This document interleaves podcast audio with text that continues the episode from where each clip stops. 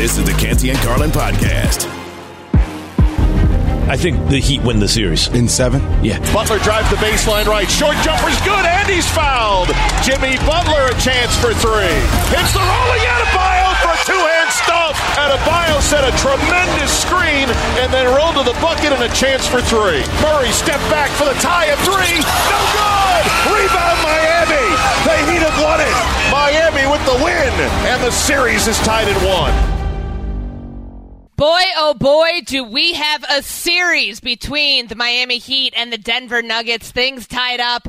One game apiece entering game three, which is on our airwaves tomorrow. Tune in for game three wednesday night coverage beginning 7.30 p.m eastern time on most espn radio stations and over on sirius xm channel 80 this is canty and carlin espn radio and the espn app. Courtney cronin jordan Cornette sitting in for the guys on what has become a very busy afternoon with talk of LIV golf and the pga tour joining forces for the first time. This coming after a year where the two sides split, or rather, PGA Tour saw many golfers leave to go join forces with LIV Golf. We're going to be taking your calls, Triple Eight Say ESPN, and hearing from a, a widespread panel of experts on this very topic and what it means for golf throughout the next couple of hours. But we keep our attention now on Game Three of the NBA Finals because Jordan, it does feel, and I'm not trying to simplify things here, I don't want to get talked down to, like we saw happen in a press conference the other night, but it finally feels like Miami found a formula to beat the Denver Nuggets, and that t- it really truly comes down to I know Erik Spoelstra doesn't want to hear this making Nikola Jokic become a scorer that game on Sunday night he took 28 shots in game two. That's more than he took in any other regular season game, and a big difference from game one. And it wasn't necessarily how they approached defending the Joker that was the adjustment. They went bigger with Kevin Love, which allowed Jimmy Butler to be on Jamal Murray. But it's how they defended Jamal Murray. So the Heat didn't change much of their coverages at all except for the fact that they blitzed Jamal Murray a little bit more when making him give up the ball in ball screens. And when he gave up that ball quicker when they engaged in ball screen action with the Joker, that would serve as a catalyst to putting Joker in more scoring opportunities. So they weren't defending the Joker differently. They were defending Jamal Murray differently, getting the ball out of his hands, speeding up scoring opportunities for Joker, which he was then electing to go for. So it was nothing that the Heat did defensively saying, let's let Joker score more, not be a passer. It was simply let's defend what they deem the head of the snake, Jamal Murray, the ball dominant decision maker. We can stop him a little bit easier than we can stop the greatest player in the world, the Joker. And that domino effect, Courtney, was more than just what I just laid out. It was also a lack of engagement with the complementary pieces, not getting the touches for Denver that they're used to getting. Maybe also a lack of maturity from those pieces as well, because that would then affect how they defended on the other end. We saw those blown coverages. We saw that lack of effort on that side. We saw a Miami team gleefully move that basketball to get whatever looks they wanted. So the question becomes to me, what adjustments does this Denver team make? Because mind you, outside of going six games against the Suns, it's been easy breezy for them. Five game win, five game series versus Minnesota, sweep of the Lakers. What I need to see, fourth quarter, how are you going to finish games? Because keep in mind the Heat plus 90 in the fourth quarter in this playoff run. MPJ shot making, three of 17 in the last two games from three. He's one of the best shooters in the world. He's got to be better. Five points in 26 minutes a game ago. He has to be better. But ultimately, the adjustment to the Jamal Murray coverage. How are they going to handle that to be able to spread the ball like Denver's so good at? And of course, effort, focus, discipline, and elevated physicality from Denver. All things I'll be watching for come game three. Nikola Jokic with a monster stat line in game two, a 111 108 loss for the Nuggets, but that didn't come before Jokic put up 41 points on 16 of 28 shooting but he only finished that game with four assists. Of course, we know about how good he is as a passer. We saw it on display throughout the regular season, but for those of us, those of you just tuning in for game one of the NBA Finals, you saw him distributing that ball at a rapid rate. But this isn't lost on the Miami Heat players themselves. Today is media day. They're getting ready for the game down in Miami on Wednesday. Here's Kyle Lowry about he was talking on NBA and ESPN radio about the strategy that involves Nikola Jokic. He's two-time MVP. He could do what he wants. He could score. He could pass. I mean, he literally could do what he wants. So it's like we can't stop what he does. If he wants to score, he's going to score. He wants to pass, he's going to pass. Like, like you can't make a guy like him do something. He's going to do what the game tells him to do. And if you guys watch him, and we all been watching him, he sees what the game needs. He sees what this, his team needs. So it's like we can't say, "Oh, we can make him do this." No, it's not possible. We go out there and we say, "All right, we just follow our game plan, whatever our game plan is, and uh, go from there." It's interesting because when he's saying that, I'm going back to, you know, peak LeBron James in my mind when, you know, I was covering the Golden State Warriors 16 17, and you're talking about those LeBron Cavs teams, and, and even before that, where you can only hope to slow him, you can not hope to completely eliminate his effectiveness from the game. So that same sort of strategy sounds like what Kyle Lowry's getting at there that they know one way or another he's going to get his. He's going to affect things in a positive way for the Denver Nuggets. I, I'm just wondering, like, what from your perspective, Jordan, like what is the priority then for Miami if we know that the whole situation about him as a scorer is clearly one that the Miami Heat know he can get, whether it's the uh, 27 points he got on 12 shots in game one or the 41 points that he got with a much higher volume in game two. Well, they're conceding that this guy's the greatest player in the world, and you're going to not necessarily influence directly if he's going to be scorer or passer. It's what each scenario presents on each possession. What they can control is, hey, we identify that guy who's great, who's a key cog to the operation. Let's tweak what we do with him. That's Jamal Murray. Let's throw Jimmy Butler, more physical, can get over the top of those screens. Let's blitz Jamal Murray. So in those deadly pick and roll sequences with Jamal Murray and Nikola Jokic, uh, that'll be disrupted a little bit. So Jamal Murray's now giving up that basketball sooner, and now the Joker, which we just heard from Kyle Lowry, identifies what a play in a sequence calls for. It's all of a sudden just thrusting him into scoring opportunities. What you've seen the Heat say is this guy's going to get his. However he gets mm-hmm. it, he's going to get it. But let's disrupt the sequence of it. So Ramona's question, which I know we're about to hear a second and in a second here, Ramona's question was the right question because what, no matter what Spo wants to say, no matter what Kyle Lowry wants to say, they are in a way dictating the way in which the Joker's playing the game. They are initiating him into scoring opportunities. They have, in a way, eliminated him from being that passer to a degree with how they're defending Jamal Murray. And we know that when Jokic is the facilitator, the Nuggets are at their best. So when you take that away, you get the four assists on the stat line.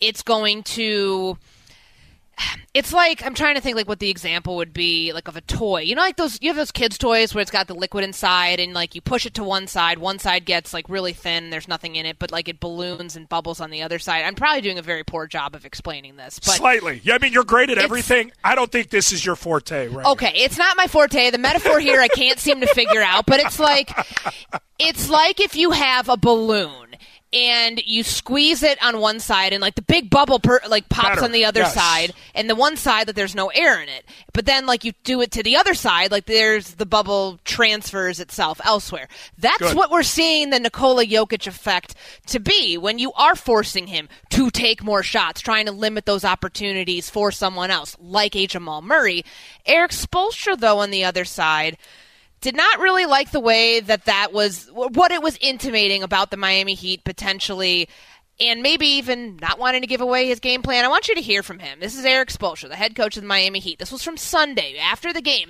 after they won, mind you, 108, excuse me, 111, 108, saying it's not so simple that it's about just letting Nikola Jokic beat you. Take a listen. Uh, this is probably oversimplifying things, but sometimes when teams play against Jokic, you turn him into a scorer, you turn him into a passer, and he controls the game. He he only had four assists tonight. Yeah, that, that's ridiculous. That's the untrained eye that, that says something like that. This guy's an incredible player. Twice in two seasons, he's been the best player on this planet. You can't just say, oh, make him a scorer. That's not how they play. They, they have so many different actions that just get you compromised. We have to focus on what we do. You know, we try to do things the hard way. Um, and he requires you to do many things the hard way. Man, we, he has our full respect. Okay. I, I think there's a number of things at play here. And I go back to the box score first and foremost. Just to interrupt really quick, Courtney, I'm really fascinated to hear your response to this because you've been in this position more than anybody in this conversation or listening that Ramona's been in. So I'm really I curious have, I have been, and how you and, feel it, here. and it goes back to the reason I started with the box score is because all right, what do we see here that like tells you what's like the impetus of all of this? Well, it's Nikola Jokic was 16 of 28 and had 41 points on on 28 shots, and you look at Jamal Murray when you were talking about blitzing Jamal Murray, seven of 15 for 18 points. The strategy worked. Sometimes I take a listen to what Erik Spoelstra said. I remember this perfectly.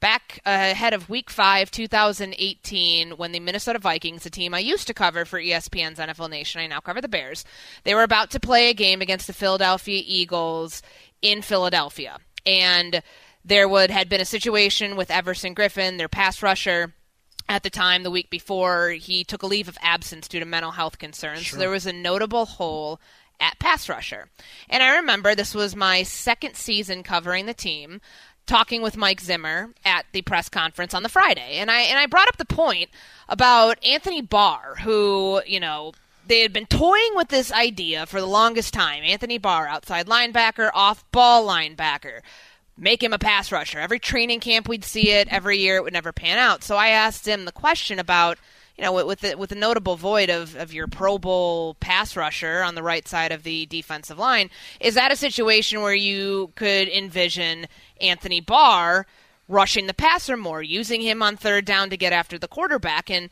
I remember I got my head ripped off, worse than what you heard there with Ramona Shelburne. I got, you know, I I got taken out in that moment and I had a scout text me from the team because clearly they all listen, they all read and watch everything, being like, "You know the reason he did that, right?" And I was like, "Tell me." He's like, "That's exactly what the game plan entails." And the Yes. coach doesn't want to have to give away the game plan. As a reporter, I'm doing my damn job asking a question. If you want to take my head off on that, that's that's your prerogative, but a lot of times the tone that you get from coaches, that you get from players when there's a, a level of annoyance at a very reasonable question, it's because that's exactly what they're about to do.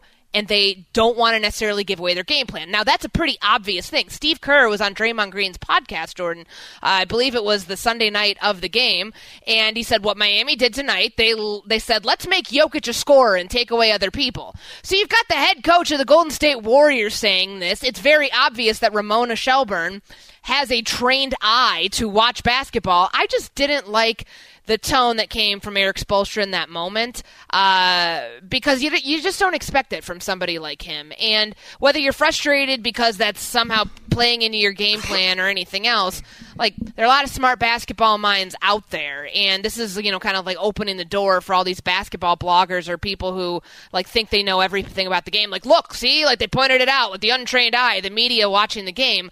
I think that's neither here nor there. I think that you can read between the lines here. There might be something more just about this Miami Heat team that maybe they caught a lucky break, or maybe they don't actually think that strategy is going to work for them long term in this series. Well, and you can't imagine it will because what you've got is two of the best coaches in the NBA. Everybody knows about Coach Spo, and maybe it's just because this team is undermarketed in Denver and why a lot of people don't know about the Joker. There's been a lot of conversation about that, but people are starting to come aware, become aware of who Coach Michael Malone is as well, and he's one heck of an adjustment X and O guy. They're going to make a different adjustment, understanding that they're blitzing those ball screens with Murray, understanding they've elected these Heat to go big to combat the size of Denver. They're going to make a move. It's not going to work unless Michael Porter Jr. starts making more shots. Now, I'll add another element of intrigue to game three here as well. Michael Malone was very critical of his group, openly critical of them. I'm not saying there's a correlation here. I'm just reporting the facts because I don't know if uh, A connects to B. But what was notable as well from Denver in that game two loss, you saw three starters, not role players who aren't talked to or deep on the bench guys. Three starters for Denver go ahead and exit stage left and not talk to the media post game. Now they might that might happen in February. That might even happen in early March. That doesn't happen Courtney, as you well know, in the NBA Finals when the national media is there. KCP, Aaron Gordon, MPJ, nowhere to be found. Now, we do know Coach Malone lit into his guys. These are professionals. I can't imagine that's what influenced them. But what it does speak to to me is dissension from a group when you need to be the most connected. I don't like the vibes. I don't like the energy. I don't like what's coming from Denver. A coach questioning the effort from his group in the finals, three starters in the finals electing not to talk to the media. So to me, as they head down there to Miami, again going back, they've had a little bit of attrition. They faced a little bit of uh, obstacle in these playoffs, going six games with uh, Phoenix. Outside of that, it's been breezy. How do you adjust here? How does this group get connected? Because on the other side is the most fortified team we've seen in these playoffs that have faced that faced obstacles better than any. That is where I look to in this series. What's Denver's mentality as they enter this road game? So the idea of Miami using the blueprint from game two for their blueprint or game plan in game two as their blueprint blah, blueprint in game three is that possible? Because if the defense is going to focus on Jamal Murray and Jokic making the right play, he's the one leading them in scoring. Can they do that? Again and expect that they won't win that game. Like, I mean, I just I think about all the factors here that were in play for Miami. Kevin Love being inserted into the lineup because Caleb Martin had been dealing with with illness. Miami might get Tyler Herro back for Game Three. We don't know one way or the other yet. Like, if Miami follows that same plan, can they expect the same result? Yeah, of course. I mean, it's the same thing that Denver. Uh, came in. I, I, guess not, not of course, but what we saw from game one to game two was what Denver did. Denver said, show us other guys that you can beat us. Max Strus was horrible game one. Duncan Robinson, horrible game one. Caleb Martin, horrible game one. So he said, prove us you can beat us. Now, Mike, M- Michael Malone said it game one. He didn't want the looks to be that open, but he'd be lying if he said he didn't want them to have the looks. They got those looks in the game in game two, and Max Strus immediately – knocked down those four threes early on. Went quiet the rest of the game, although he's always an important piece defensively with positioning, how he defends, his effort, all those things. And then Duncan Robinson picks up in the fourth quarter with 10 critical points. So the, the adjustment was forced from Denver, and they didn't make it in game. That's what the finals are all about. Is so now Miami's going to go in with that same approach can Denver counter adjust? Can Jamal Murray overcome the physical approach defensively from a guy like Jimmy Butler, who's an all world defender, along with those blitzes early? Can he still find his way to, to space to score it, or can he distribute it elsewhere besides just Joker in those scoring opportunities? Can they include the lot? the deepest group in these playoffs and all season long in Denver, can they get everybody involved to have the sum of the whole, which is greater than Miami's, be engaged. But it starts with guys like MPJ knocking down his shots. It starts with the baseline ask of the effort and the physicality matching that of what we're now getting from Miami. And also to address the Tyler Herro thing, I don't think you touch Tyler Herro until you absolutely need him. They were dead in the water game one without any productive shooting. They've got that back. I don't know if you mess with that rhythm. And I think you start Kevin Love again because of the jolt he gave you in game two, regardless of how Caleb Barton's feeling. All right, game three coming your way tomorrow night. Coverage beginning 7:30 p.m. Eastern Time, right here on ESPN Radio and over on Sirius XM Channel 80. This is Canty and Carlin, Courtney Cronin, and Jordan Cornette sitting in for the guys, as always, presented by Progressive Insurance. Coming up next, back into the big news of the day after the merger of the PGA Tour and LIV Golf. What's next for the golf world? And who is the winner in all of this? We're going to discuss that next after Jordan has this word from Omaha Steaks. Father's Day is almost here, and if you're looking for the perfect gift, look no further than Omaha Steaks. Omaha Steaks, perfectly aged, always tender, and guaranteed delicious. The Father's Day experts at Omaha Steaks they made it easy to put a smile on a big guy's face this summer with hand selected packages. Head over to omahasteaks.com. Use promo code CANTY at checkout and get $30, $30 off your qualifying order. Now for the good stuff. You can choose from a variety of mouthwatering packages that include fork tender, bacon wrapped filet mignons, or other gourmet grillables like the air chilled boneless chicken breasts, burgers, jumbo franks, and many more favorites. Don't forget to save room for dessert most gift packages come with four delicious caramel apple tartlets. Is your mouth watering yet? Because mine sure is. Go to omahasteaks.com. Use code CANTY at checkout and get $30 off an unforgettable gift that is guaranteed to make Dad's Day special. Because if there's one thing we know, it's that dads want steak. And That's omahasteaks.com. Promo code CANTY at checkout. Minimum order is required. See site for details. Passion, drive, and patience. The formula for winning championships is also what keeps your ride or die alive. eBay Motors has everything you need to maintain your vehicle and level it up to peak performance. Superchargers, roof racks, exhaust kits, LED headlights, and more. Whether you're into speed, power, or style, eBay Motors has you covered. With over 122 million parts for your number one ride or die, you'll always find exactly what you're looking for. And with eBay Guaranteed Fit, your part is guaranteed to fit your ride every time or your money back. Because with eBay Motors, you're burning rubber, not cash. With all the parts you need at the prices you want, it's easy to make your car the MVP and bring home huge wins. Keep your ride or die alive at ebaymotors.com. Eligible items only, exclusions apply. This podcast is proud to be supported by Jets Pizza, the number one pick in Detroit style pizza. Why? It's simple. Jets is better. With the thickest, crispiest, cheesiest Detroit style pizza in the country, there's no competition. Right now, get $5 off any eight corner pizza with code 8SAVE. That's the number eight, S A V E. Go to jetspizza.com to learn more and find a location near you. Again, try Jet's signature eight corner pizza and get $5 off with code 8SAVE. That's the number eight, S A V E. Jet's Pizza. Better because it has to be. Hi, it's Mike Greenberg letting you know ESPN Bet is ready to take you through all the biggest sports moments this spring. The official sportsbook of ESPN has exclusive offers and markets from Scott Van Pelt, Stephen A. Smith, and me, plus many more. From the playoff intensity to finally getting out to the ballpark, there's no better time for sports fans. Sign up today. New users get a bet reset up to $1,000 in bonus bets if your first bet doesn't win. Download ESPN Bet today. What a play! Must be 21 plus and present in select states. Gambling problem? Call 1 800 Gambler. Terms and conditions apply. See app for details. Canty and Carlin, the podcast. The big breaking news after over a year in court that now there's going to be a merger. The DP World Tour, LIV Golf, PGA Tour all coming together. LIV Golf on the PGA Tour were Auburn and Alabama. They were the Yankees and the Red Sox, and now they're strange bedfellows. This merger, this marriage, it's great for the sport, the right thing to do. There are a lot of people, players and members, upset about how this went down, that they were kept in the dark about it.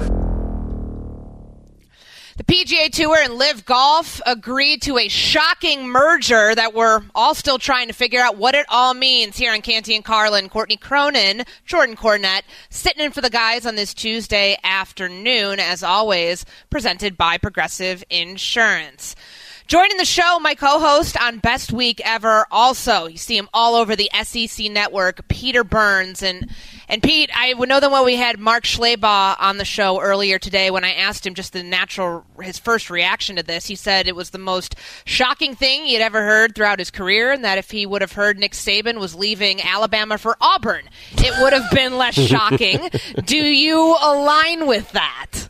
I mean, listen, I, what's up, y'all? I literally been doing so much stuff for NCAA regionals and baseball and college stuff. I'm like, you know what? Today's going to be the day to sleep in. And then I was also thinking, I was like, today is the day I'm going to kind of like get off social media just a little bit more, and then I get pulled right back in. Like this is this is sports succession, right? Like the, like Yes. the HBO show. It, it is just chaos. You wouldn't have thought that this got done. Um, and again, it, it, there's winners and losers of this thing. And you know, coming in, Stephen A. Smith talked about it. And at, at the end of the day, if you are just a golf fan, you just want to watch good golf. You want to watch the best players in the world play this was a pretty good day that, that the Saudis and the and the PGA Tour got together. Um, and if you are Rory McIlroy, if you're Justin Thomas, if you're one of these players that shunned the money, the hundreds of millions of dollars, only to say, "Hey, the commissioner of our league decided, well, now we have to take that money," buddy, that's I can't imagine what that players meeting because the PGA Tour players are meeting with with leadership right now as of 4 p.m. Eastern. I would pay a lot of money to be in in that room. PB, what I can't seem to figure out why the PGA did this now. It's been yeah. one year of complete disinterest from a fan's perspective of LIV. We haven't seen any of the LIV players besides swimming in the money. There have been a ton of them that have been very vocal. I love this. I mean, i.e., following the breadcrumbs with Brooks Koepka, it was like he doesn't seem to be loving what's going on as a LIV guy. I don't know how they were faring financially. It feels like PGA bailed them out in a way. So why did the PGA do this now? Yeah, the only reason why because you're you're absolutely right, Jordan. This was kind of hospice care for the for LIV Golf, right? Nobody would they couldn't get a great television deal. It wasn't punching through. The Saudis had already started cutting the budget to the tour from from people I had talked to, and all of a sudden the PGA's like, uh, okay, now let's do this. The only thing I can think of is that all of these lawsuits are flying back and forth between each other. That there's something damning at some point in yeah. some of this discovery for probably both sides, right? Like probably for the Saudi side and probably for the PGA side, and everyone's like, all right, let, let, what are we doing here? Only the lawyers are getting rich. Let's let's figure this out. And I can't help but think had this other tour started, the LIV tour started, and it wasn't Greg Norman at the helm you know, shaking his fist over at the PGA Tour, and they've had a, a, bad relationship over the over the decades, right? Had it not been Greg Norman, we might have started in this location rather than where we're ending right now, with a lot of hurt feelings, a lot of people getting rich, and a lot of confusion amongst people that are listening to us right now about what the hell's going on. I just want to watch golf. Peter Burns, co host of the Best Week Ever. You also see him all over the SEC network. Knee deep right now in baseball. but we have this PGA Tour bomb that was dropped on us today, and that hurt feelings when you bring that up. Yeah. it makes me think of Tiger Woods, Rory McIlroy, Jon Rahm, the loyalists there within the PGA, and it was about two weeks ago that Rory stopped talking about LIV mm-hmm. golf. And now, of course, I'm trying to go in retrospect and wonder why that was. Maybe he knew this was coming. These three can't be that happy about this LIV golf merger, can they? I mean, unless that there is a way that it gets made up to them, right? Like cash rules everything around me, cream, get the money, dollar, dollar bills, y'all. I mean, like if, if all of a sudden there is a way that not necessarily Tiger, because we don't know what his career is ever going to be, but that the tour comes back and says, listen, you you took one for the team. I know you're not happy with you. I know I didn't involve you in this, but here's how we're going to help compensate you. I, I, that's the only way I can think that it happened um, because a, a, lot of those guys were offered money. Tiger was offered three quarters of a billion dollars. I mean, almost a half a billion dollars for Rory McIlroy. That doesn't even sound like like real. It's monopoly money, right? But that, those were real dollars and cents that they were offered, and they turned it down for sake of building something different, only to have the tour come out and in, in, their leadership and say, "Well, we're we're switching gears right now." So I mean, again, th- this, and a lot of people are calling this PGA Tour and LIV Golf merging. This is more of PGA in the PIF, which is the, the public investment fund for the Saudis merging. Because I'm a firm believer LIV Golf goes away. Okay. I think LIV Golf is merely like a Trojan horse for the Saudis to get into the world of golf. And they wanted to do it. The PGA Tour said, no, we're not interested. They said, okay, fine, we'll start our own tour. Then it became kind of this like you know Bloods versus Crips of, of, of golf. And now that the Saudis have a partnership with the PGA Tour, something that they wanted from day one, I think that they slowly kind of whittle away, quote unquote, LIV tour, and then they kind of live under the PGA umbrella. So, Peter, in that vein, staying with the Saudis and you know them kind of getting into sport here for whatever reasons may be uh, serving as the catalyst for them to do so, they're here. Uh, why yep. would you ever think that it just stops here with the PGA yeah. Tour? I, I, mean, again, we see it with Newcastle in the English Premier League. We see it in racing. We see it in all different types of sports. Uh, the art world, right? The, the, the, Saudis have made incredible investments there because they're they're diversifying their money instead of having just being oil rich. They say, what can we get and, and expand our portfolio and investment uh, opportunities that really are, are well liked and well followed? And soccer racing. These are all tennis will be a part of it as well too, and now golf being another big one. So the question is, is they like international things.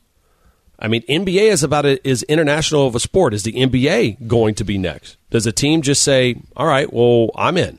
Right? Uh, does an NFL squad? I mean, get crazy and you look at college football. I don't think the Saudis would ever deal with like a certain team or even a certain conference but what if they came out and said, you know what, we want to buy the, the whole college football playoff entity, We're going to pay X amount of billions of dollars. We'll still do the TV rights, but we, we now own it and we'll profit off of it.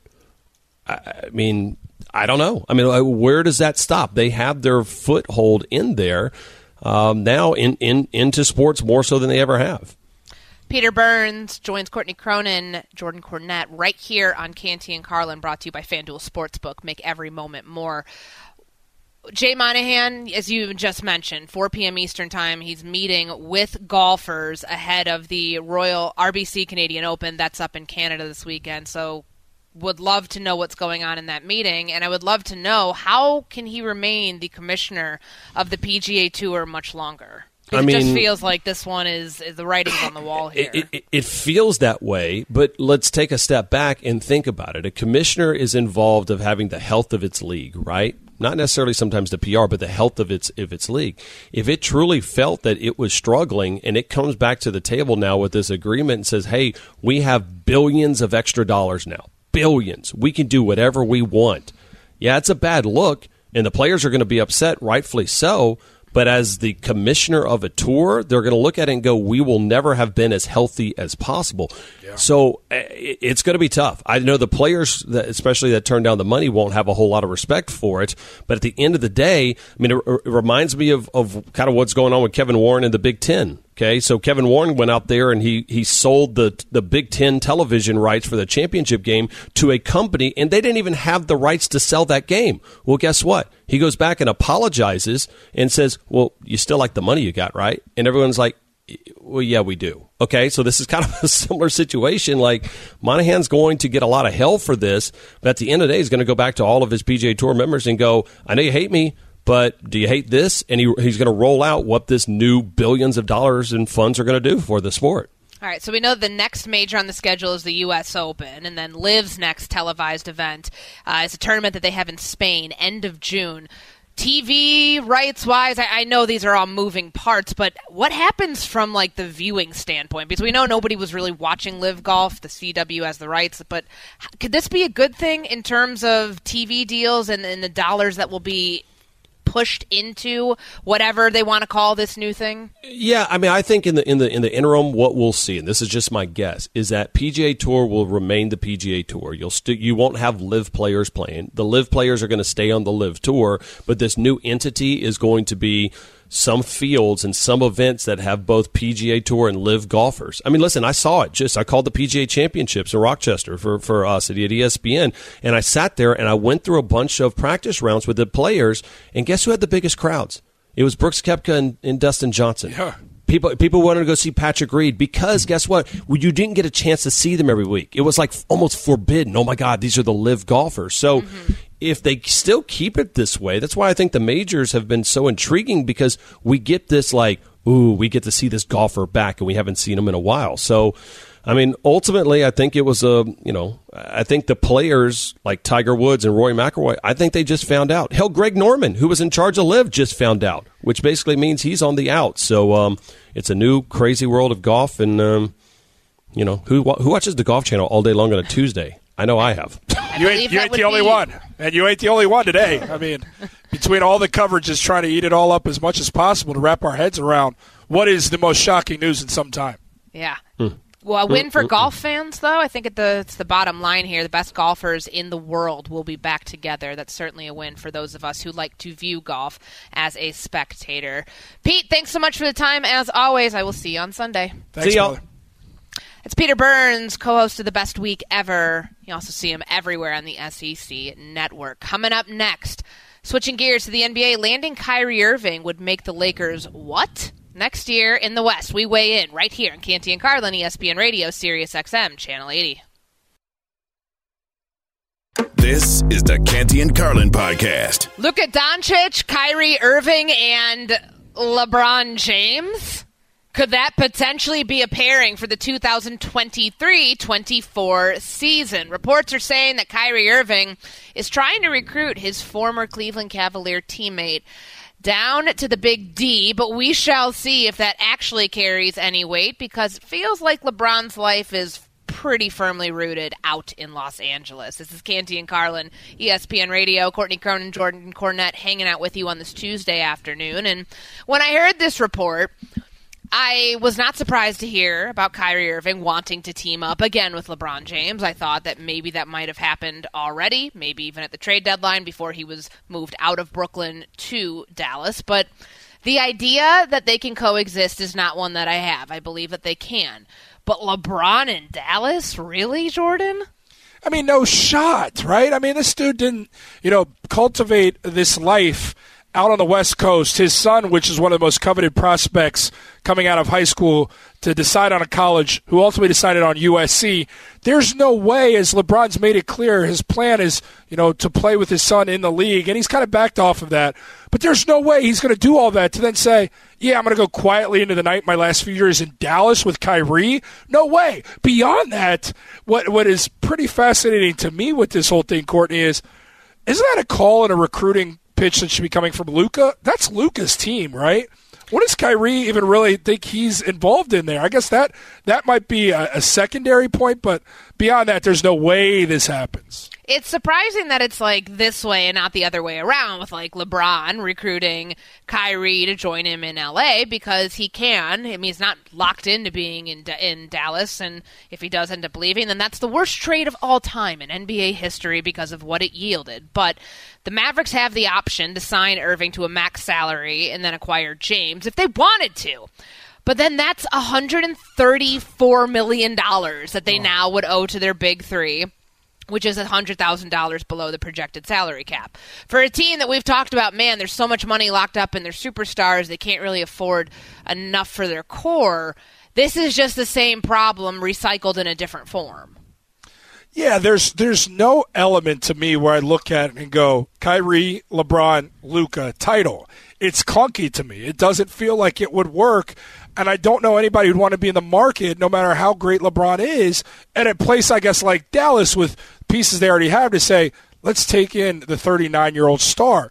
Other places may reek of that desperation. Dallas just doesn't seem like one. And on the flip side, if you're LA, you're not going to go take Kyrie as your point when you can go get a guy like Fred Van VanVleet who can answer that call as a creator at the point guard position, who anybody who knows anything knows will be way more easy to deal with than a potential Kyrie and LA situation.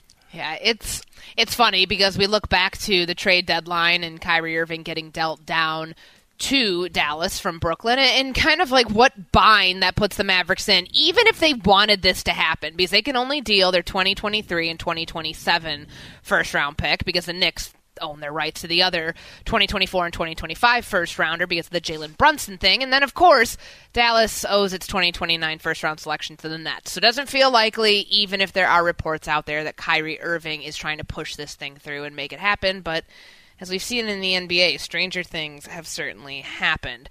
You know, it's not strange. Chris Canty, he's coming to join the show next, weigh in on the PGA LIV Golf merger. Now that's strange.